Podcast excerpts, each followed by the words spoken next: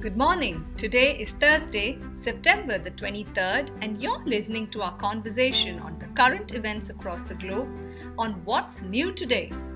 Every day, we take some important news stories across science, culture, politics, sports, and more and explore them with our young listeners. I am Sangeeta, and my co host is Trayi, and I am in grade 5.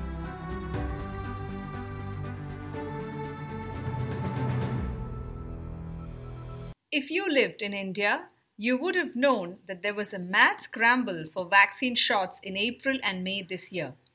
A lot of people feared that there would not be enough vaccines going around, so the government decided to stop exporting or sharing it with other nations. But now, as factories in the country are able to produce a lot more, India has decided to begin exporting the COVID 19 vaccines once again. Don't all the other countries make their own vaccines? Why does India need to export? Not all countries have the ability to manufacture vaccines.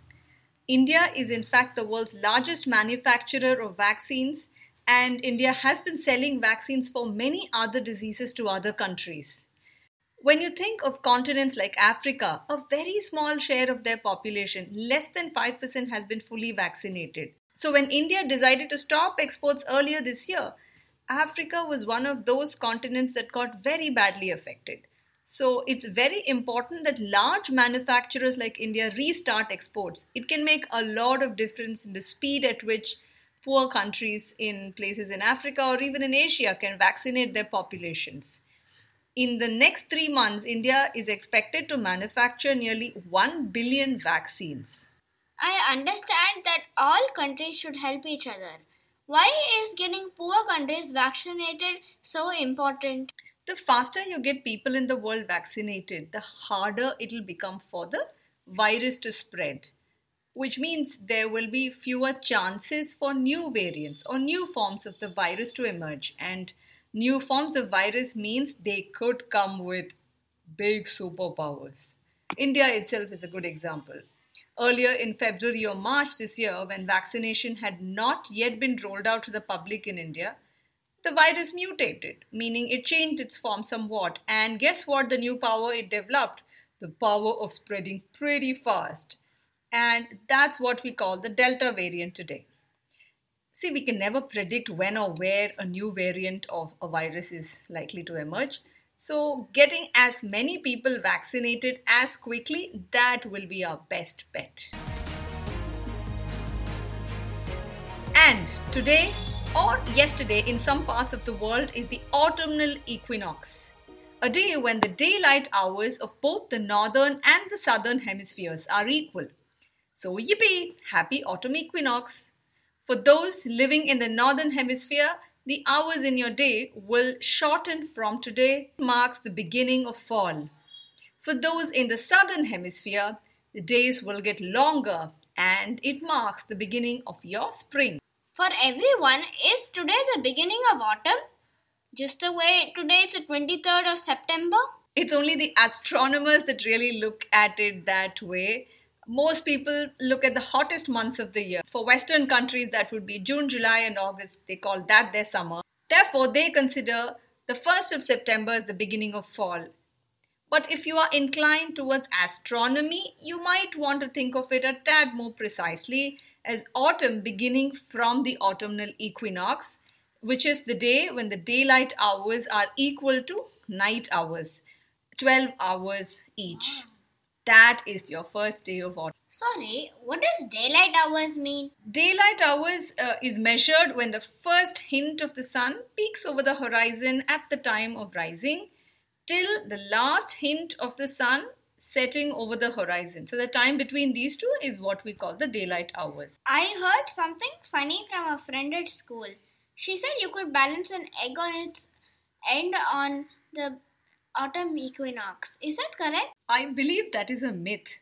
There really is nothing different about the gravitational forces of the earth on equinox days, so you can have fun balancing the egg any time of the year. But you know what's a really cool place to visit at this time of the year? It's a place in Mexico, a city called Chichen Itza. It was the ancient capital of the Mayans. There's a pyramid built over a thousand years ago over there. It's called the Pyramid of Kukulkan. Hey, you read all these Percy Jackson books. Have you heard of this god Kukulkan? Rick Riordan hasn't written about Mayans yet. Greeks, Romans, Nordic, Egyptian, yes. So then Kukulkan, I believe, is the serpent god of the ancient Mayans. On the autumnal equinox, the way the Mayans had built this pyramid, the shadows create an illusion of a bending snake reaching the head of the serpent god at the bottom. For those of our listeners who might be interested in viewing, there's a very interesting video created uh, by the Smithsonian Museum. Link to this video is provided in the show notes. Wow! The ancient Mayans must have known a lot about the sun and the stars, and I know why. Their kids definitely didn't have online schooling to learn about astronomy. Okay, another question. Is it only the Earth that has equinoxes? All planets have equinoxes. All of them are tilted on an axis. Uh, Mercury very slightly, I think it's just about 3 or 4 degrees. Saturn has a very beautiful equinox when its rings become unusually dark.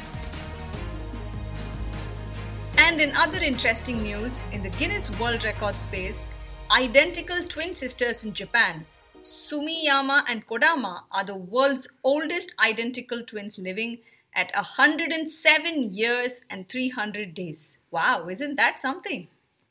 What was the previous record? Funnily, it was very close. It was also held by Japanese twins. They held it for 107 years and 175 days. It's just that they've exceeded them by about 125 days so far and still counting. I'm not going to pronounce the names of the people who held this record earlier. It's a little confusing, but they're fondly called Kinsan and Jinsan by the Japanese public. Really? Wow! Do all the Japanese live such long lives? The Japanese do have the longest life expectancy. Life expectancy is defined as the number of years a person in a country is expected to live. That is about 75 years for the Japanese. What do they do differently? Eat something special? I'm not too sure about that. They do eat lesser red meat and they eat more fish, seafood, vegetables, rice, soya. They do drink a lot of green tea as well. Maybe their diet has something to do with their long lives. Hey, but I've got an interesting riddle for you. You've got to guess what I'm talking about. The Japanese were the first in the world who started using these on their mobile phones. They help us convey what we really feel more than what we can say in text. Do you know what I'm talking about? Emojis? Absolutely correct. The Japanese were the first to invent the emojis, and it was in fact in use in Japan for more than a decade before the rest of the world started using these emojis. So, on that note, we bring this episode to a close. We'll be back tomorrow with a fresh new conversation on the current events for our young listeners. If you have any thoughts or questions, please email us at hello at wsnt.in. Thanks for